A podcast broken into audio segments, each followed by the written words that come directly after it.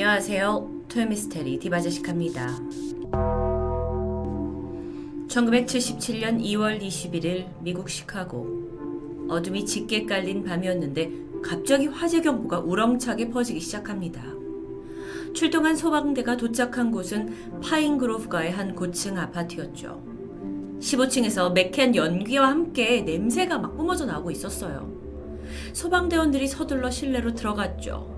내부는 너무 연기가 자욱해서 앞도 전혀 보이지 않았는데요. 20분간 화재 진압을 한 끝에 현장의 모습이 서서히 드러납니다.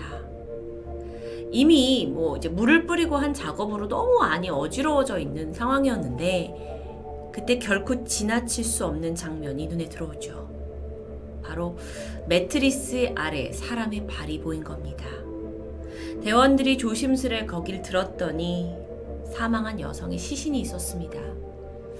소방대원들이 좀 더 빨리 도착해서 그녀를 구해내지 못했다는 생각에 마음이 찹찹해졌는데요. 이때 시신을 추스르던 한 대원의 미간이 상당히 찌푸러졌습니다. 여성이 알몸인 상태였는데 왼쪽 가슴에 칼이 꽂혀 있었기 때문이에요. 순식간에 이 사건은 방화에서 살인으로 바뀌었죠. 그리고 곧이어 여성의 신원이 파악됩니다. 그녀의 이름은 테레스타 바사. 필리핀 출신이에요. 인근에 위치한 에지워터 병원의 호흡기 치료사로 일하면서 아주 헌신적인 사람이라는 평을 받을 만큼 성실했다고 합니다. 그랬던 바사를 누가 죽이려고 했던 걸까요? 현장을 살펴보던 경찰은 시신 옆으로 옷이 흩어져 있고 사망 당시 그녀가 알몸이었다라는 점을 토대로 강간살인을 짐작합니다. 불이 시작한 지점은 시신을 덮고 있던 매트리스였는데, 즉 범인이 범행을 숨기고자 시신 위로 불을 지르고 매트리스를 덮으려고 했던 게 추정됐죠. 그런데 문제는 쉽사리 용의자가 나오지 않는 겁니다. 현장에 지문이나 족적 전혀 없었고요. 건물에 당시에 CCTV가 설치되어 있지 않으니까 출입한 사람이 누군지 알 수 없었죠. 게다가 화재에 진압을 했잖아요. 그러니까 집안이 이미 엉망진창이에요. 누군가가 금품을 가져갔다라는 것조차 알 수가 없는 상황입니다. 그러던 경찰이 더 큰 난관에 봉착합니다. 바사의 시신을 부검해 보니까 사인이 질식사예요. 그러니까 칼이 꽂혀 있었는데 이걸로 죽은 게 아니라 이미 질식사로 사망해 있던 겁니다. 그리고 성폭행의 흔적이 발견되지 않아요. 경찰이 초기에 강간살인이라고 생각을 했고 거기에 초점을 맞췄는데 혼란에 빠지게 되죠. 자, 사인이 질식사라면 그럼 이건 원한에 의한 살인이었을까요? 그녀는 평소 조용했지만 예의 바른 성격이었고요. 남에게 피해를 줄 만한 사람은 전혀 아니었다고 합니다. 환자들한테 친절했고 동료들 사이에서도 평이 좋았고 일에도 헌신적이었고 아니 정말 살인을 당할 이유가 전혀 없던 여성입니다. 경찰은 몇 달 동안 주변 인물들을 중심으로 탐문을 했지만 끝끝내 단서도 갈피도 잡지 못한 채 사건은 미제로 남는 듯 했습니다. 그런데 이때 담당 수사관 스타클라 형사에게 한 통의 전화가 걸려옵니다. 에번스터 경찰서의 다른 경관이었어요. 근데 그가 다짜고짜 당신 호세 추아 박사와 전화를 해보세요. 연락을 해보세요. 하는 거예요. 그러면서 호세 추아 박사가 당신이 쫓는 범인의 범행의 모든 전말을 알고 있다라고 말합니다. 아, 처음에 좀 황당했어요. 뭐 다른 서의 경찰이 전화를 와가지고 나한테 무슨 박사한테 전화를 하라느니 하니까요. 근데 그 당시 수사가 워낙 아무런 진전이 없고 형사들마저 왜 이걸 해결 못하냐 하면서 질타를 받고 있었기 때문에 그냥 속는 셈 치고 호세 추아 박사에게 전화를 하게 되죠. 그리고 아주 믿기 힘든 이야기를 듣게 됩니다. 박사가 조심스럽고 무겁게 입을 뗐어요. 저에겐 아내가 있습니다. 이름은 레미 추아지요. 얼마 전 그녀에게 죽은 테레시타 바사의 영혼이 들어왔었습니다. 그리고 나는 그때 이 사건의 모든 전말을 전해 들었고요. 난 범인이 누군지 알고 있습니다. 이게 무슨 말일까요? 시간은 바사의 살인 사건이 일어나기 2주 후인 3월로 돌아갑니다. 그녀와 같은 병원에서 근무하고 있던 필리핀 여성 레미 추아. 레미는 바사와 같은 이제 그 필리핀 출신의 여성이었지만 바사와 그렇게 친한 사이는 아니었습니다. 얼굴은 알지만 뭐 워낙 다른 시간대에 근무를 했기 때문에 마주칠 일도 거의 없었죠. 바사가 끔찍하게 죽었다는 소식을 듣고 레미가 놀래고 안타깝긴 했지만 뭐 사실 조용히 명복을 빌어주는 것 외에 뭐 그녀가 어떤 행동을 취하진 않았죠. 그러던 어느 날입니다. 야간 근무를 하던 중에 너무도 피곤을 해서 잠깐 잠이 들었는데 레미가 순간 머리맡에서 인기척을 느끼고 잠에서 깨어나요. 놀랍게도 눈앞에 사망한 그 트레시타 바사가 서 있는 겁니다. 아, 깨가지고 황급히 밖으로 나, 나가버렸죠. 그리고 숨을 돌리고 나서 어, 내 미쳤나 내가 헛걸 봤나 싶었지만 너무도 생생했던 그 모습에 자기 자신도 헷갈리게 됩니다. 다음 날이 됐어요. 또 야간 근무예요. 일에 한참 몰두하고 있었는데 등 뒤에서 느껴지는 섬뜩함이 있어요. 딱 뒤를 봤죠?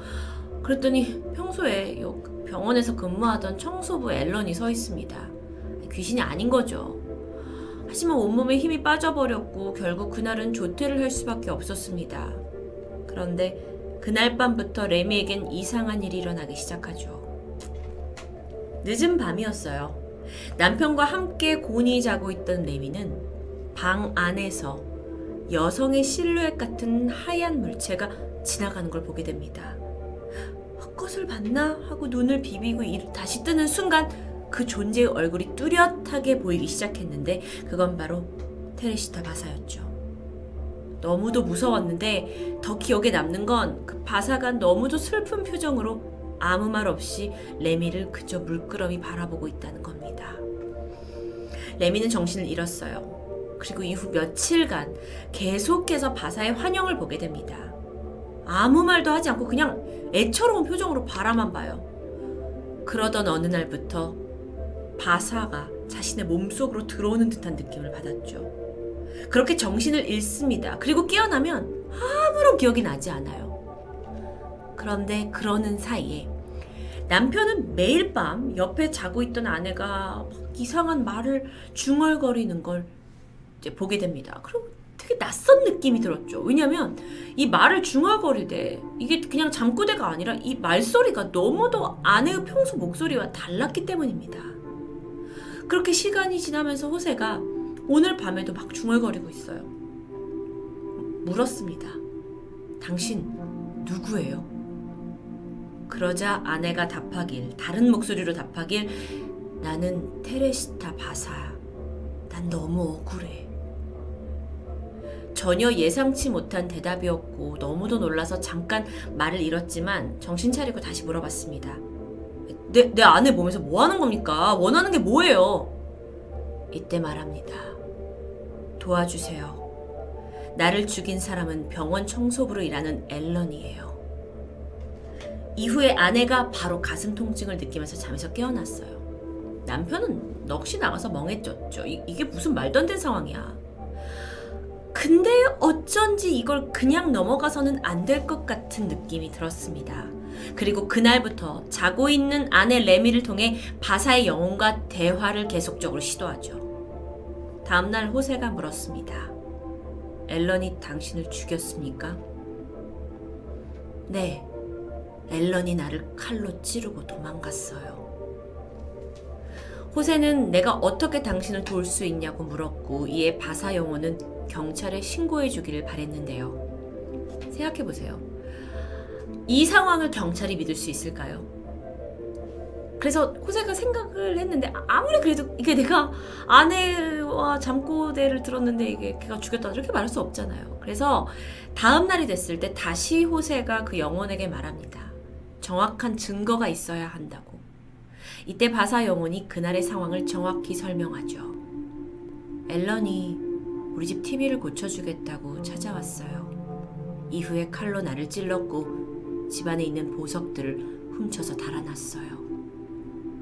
후세는 보석을 훔쳐갔다는 증거가 있냐고 물었는데요. 이때 바사가 자신의 사촌 론 소메라와 켄 바사가 그 보석을 본 적이 있다며 사촌의 전화번호를 알려줍니다. 이렇듯 영혼과의 대화에서 수집된 많은 정보들, 이걸 호세가 자세하게 다 기록으로 남겼고요. 이후 담당 수사관 스타클라 형사와 만나서 모든 메모들을 전해주게 되죠. 처음 형사는 굉장히 회의적인 반응을 보였습니다. 그러니까 죽은 영혼하고 얘기하셨다고요? 어, 그러, 그렇게 사건 전말을 악역게 되셨다고요? 전혀 과학적이지 않은 이야기였기 때문에 오히려 형사는 이 호세, 남편 호세가 사건에 연관된 게 아닌가 의심하기도 했죠. 근데요, 이 사건이 워낙 해결책이 없고 용의자에 대한 실마리도 없다 보니까 믿져야 본전이다 라는 생각으로 그는 병원 청소부 앨런 쇼 오리를 찾아가 보기로 합니다. 자신의 집에 있던 앨런, 형사는 바사가 죽던 그날 그녀의 집을 간 적이 있냐라고 물었습니다. 앨런은 무슨 소리냐면서 나는 걔네 집이 어딘지도 모른다. 병원에서 본 적도 있고 죽었다는 얘기 들었지만 무슨 소리냐라고 소리쳤죠. 하지만 이상하게도 그렇다면 그날 그 시간대 어디에 있었는지에 대해선 또렷하게 설명하기 힘들었습니다. 이후 형사의 집요한 신문 끝에 앨런은 결국 바사의 집을 간 적은 있다라는 사실을 신합니다. 근데 그저 TV를 고쳐주기 위해서 한 번 방문한 적이 있다라는 거였죠. TV를 고쳐줘? 호세의 노트에 적혀있던 부분과 일치했습니다. 형사는 직감적으로 앨런이 직접적인 연관이 있을 거란 느낌을 받지만 앨런은 아, 무슨 소리냐 하면서 끝까지 부인했죠. 스타큘라 형사는 다시 그 호세가 전해준 메모의 내용을 훑어보기 시작합니다. 여기서 눈에 띄는 건 훔친 보석. 바사의 어머니가 줬던 것으로 진주와 옥 펜던트로 장식된 목걸이와 귀걸이 세트였습니다. 그래서 바사의 사촌들에게 전화를 걸었죠. 그래서 이게 사실인가 확인합니다. 어머니가 물려준 보석이다라는 부분이 정확한 게 드러나요. 뭐야? 그럼 정말 범인이 앨런이야? 형사는 한 번 더 확인해 보고자 앨런의 집을 찾아갔습니다. 띵동. 문이 열리고 그가 마주한 건 앨런의 여자친구 캄이었는데요. 형사는 그녀를 보는 순간 머리를 한 대 맞은 듯 했죠. 캄의 귀와 목에는 바사가 묘사한 그 진주와 옥으로 된 목걸이, 보석이 있었던 겁니다. 형사는 조심스럽게 이걸 어디서 샀냐고 물었죠. 그러자 캄이 말합니다. 그거 앨런이 크리스마스 선물로 줬어요. 이후 형사는 앨런의 자백을 받아냈습니다. 평소 금전적인 문제로 어려움을 겪던 와중에 동료로 일하던 바사가 상당히 뭐 돈이 있다라는 사실을 알게 됐고 금품을 훔치기 위해서 TV를 고쳐준다는 이유로 집안에 침입했죠. 살인을 저질렀고 수사에 혼선을 주기 위해 강간살인처럼 보이려고 현장을 조작했던 것도 자백합니다. 이후 앨런의 재판은 1979년 1월 21일에 실제로 열렸는데요. 이때 법원에 있던 판사와 또 배심원 시민들까지 아니 이 기이한 사건에 도대체 어떻게 판정을 내려야 할지 고민하게 됩니다. 사건 해결의 주체가 죽은 자, 즉 유령의 증언이에요. 이게 쉽게 받아들여지지 않는 겁니다. 이 전례 없는 사건에 앨런, 그러니까 이 범인 앨런의 변호사 측에서는 아, 말이 되냐, 유령의 증언 가지고 지금 법정에서 이게 효력이 되냐라면서 주장을 했고, 그러다 보니까 이게 재판도 무효로 갈 가능성이 커 보였습니다. 하지만 유가족들도 포기하지 않았죠. 그러면서 재판이 길어지는데요. 결론적으로 앨런 슈오리는 살인과 방화죄가 인정되었고 14년형을 받게 됩니다. 이건 미국 역사상 유령의 증언을 받아들인 사상 첫 유죄 판정이었습니다. 범인 앨런은 1983년 7월 수감된 지 5년이 채 안 돼서 가석방을 받았고 이후에는 행적이 묘연합니다. 레미 또한 더 이상 바사의 환영이 보이지 않는다고 말했고요. 이 사건은 무덤에서 온 목소리라는 제목으로 정말 미국의 많은 언론 매체에서 다루어졌고요. 죽은 사람의 증언이 공식적으로 인정된 테레티사 바사 사건으로 유명합니다. 결국 뭐 재판의 결과는 있지만 미국 역사 내에 영원한 미스테리로 남겨졌죠. 사건을 담당했던 모든 것을 눈으로 체험했던 스타큘라 형사 또한 판결 이후에 어쩌면 정말 내가 모르는 또 하나의 세상이 있을 수 있고 영혼이 존재한다라는 것에 이제는 확신을 갖게 됐다고 합니다. 그렇다면 죽은 바사의 영혼은 이제 어디 있을까요? 그녀는 편히 눈을 감았을까요? 아니면 이제는 행적이 묘연한 앨런을 지금까지도 따라다니고 있는 건 아닐까요? 토요미스테리 디바제시카였습니다.